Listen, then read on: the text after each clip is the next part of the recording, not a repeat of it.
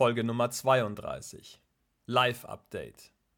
Auszug aus meiner Wohnung, Start des Vanlives und meine Vision eines Ortes des Miteinanders und der persönlichen Entwicklung. In der letzten Live-Update-Podcast-Folge vom 3. Juli sagte ich, dass es wohl Anfang Mitte August losgehen würde. Jetzt ist es doch Ende August geworden. Morgen werde ich nun meine Sachen aus meiner Wohnung schaffen und in meinen Keller einlagern. Ab dann lebe ich in meinem Auto. In der kommenden Woche werde ich noch ein paar Dinge in der Wohnung und organisatorisches erledigen. Ich habe mir aber vorgenommen, in dieser Zeit schon im Auto auf dem Parkplatz zu wohnen. Quasi als Generalprobe, ob alles auch so funktioniert, wie ich mir das vorstelle. Übernächste Woche möchte ich dann abfahren. Über acht Jahre habe ich nun hier in dieser Wohnung gelebt. Es war eine gute Zeit. Ich bin froh, dass ich mich damals für diese Wohnung in Münchentalkirchen direkt an der Isar entschieden habe.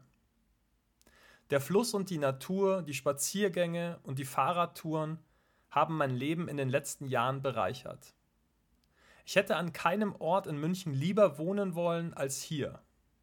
Und doch ist es nun an der Zeit, Abschied zu nehmen. Es ist für mich jetzt der perfekte Zeitpunkt. Viele Dinge in meinem Leben haben sich so entwickelt, dass ich diese Reise nun machen kann. Außerdem hat sich in den letzten Jahren eine neue Vision entwickelt. Ein Ort des Miteinanders und der persönlichen Weiterentwicklung. Es ist sehr faszinierend, dass Robert Gladitz und Elina Miller ihre Vision der Thrive Villages letzte Woche vorgestellt haben. Meine Vorstellung ist tatsächlich eine ganz ähnliche. Ich möchte einen Ort schaffen, an dem Menschen zusammenkommen können, um sich weiterzuentwickeln, eine gute Zeit zu haben, Inspiration und Mut für ihr Leben zu tanken, um zufrieden und glücklich zu leben und um mehr Liebe in die Welt zu tragen. Ich denke, dass dies mein Projekt für die nächsten zehn Jahre sein wird.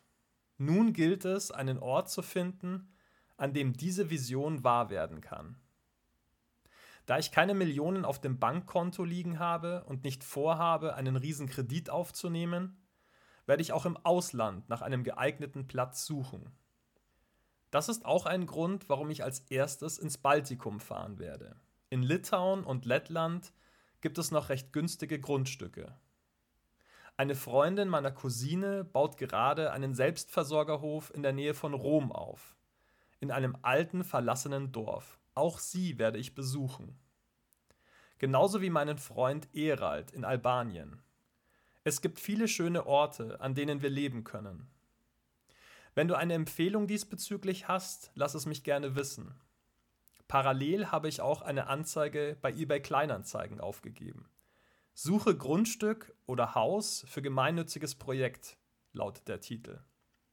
Sie richtet sich an Personen, die nicht genau wissen, was sie mit ihrer Immobilie machen sollen und sich eine Schenkung an eine gemeinnützige Organisation vorstellen können. Sollte es gelingen, eine Immobilie als Schenkung zu erhalten, könnten die Veranstaltungen, die dort stattfinden, gratis oder zu sehr günstigen Preisen angeboten werden. Meine Reise ist also auch ein bisschen eine Scouting-Tour. Ich möchte herausfinden, wo ich mir vorstellen kann, selbst zu wohnen und wo die Rahmenbedingungen für einen solchen Ort gegeben sind. Wenn wir uns von etwas trennen, ist das manchmal ein emotionaler Moment. Auch ich kenne diese Art von Gefühlen gut. Erstaunlicherweise habe ich bislang keine melancholischen Gefühle. Ich denke nicht so viel darüber nach, was ich hier aufgebe. Ich fühle einfach, dass es der richtige Schritt ist.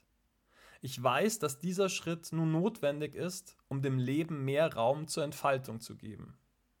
Egal wie gut es hier ist und war, ich weiß, dass viele zauberhafte Dinge nur geschehen können, wenn ich diesen Ort hier fair und loslasse. Ich habe zu diesem Thema einige Gespräche in den letzten Tagen geführt. Für mich ist es so, dass die Lust am Entdecken neuer Möglichkeiten weitaus größer ist als die Angst, Liebgewonnenes zu verlieren. Und ich bin der festen Überzeugung, dass dies auch ein Glücksfaktor ist. Je mehr wir versuchen, etwas aus Angst oder Befürchtungen heraus zu bewahren, desto eher wird uns das, was wir eigentlich schützen möchten, aus den Händen gleiten. Ich bin extrem dankbar, dass ich an diesem wunderschönen Ort so lange leben durfte. Meine Miete geht auch deshalb jeden Monat mit dem Verwendungszweck Zusatz Vielen Dank an meine Vermieterin. Was die Zukunft bringen wird, weiß ich nicht. Aber ich bin überzeugt, dass sie wunderschön wird. Und ich bin eben auch überzeugt, dass sie deshalb wunderschön werden wird, weil ich davon überzeugt bin, dass sie wunderschön wird. Ich werde dich auf dem Laufenden halten. Mehr Updates, auch zu meiner Reise, meinem aktuellen Aufenthaltsort und der Suche nach diesem Ort der Erleuchtung bekommst du auch auf meinem Instagram-Kanal Florian Meyer 81. Die 81 als Zahl.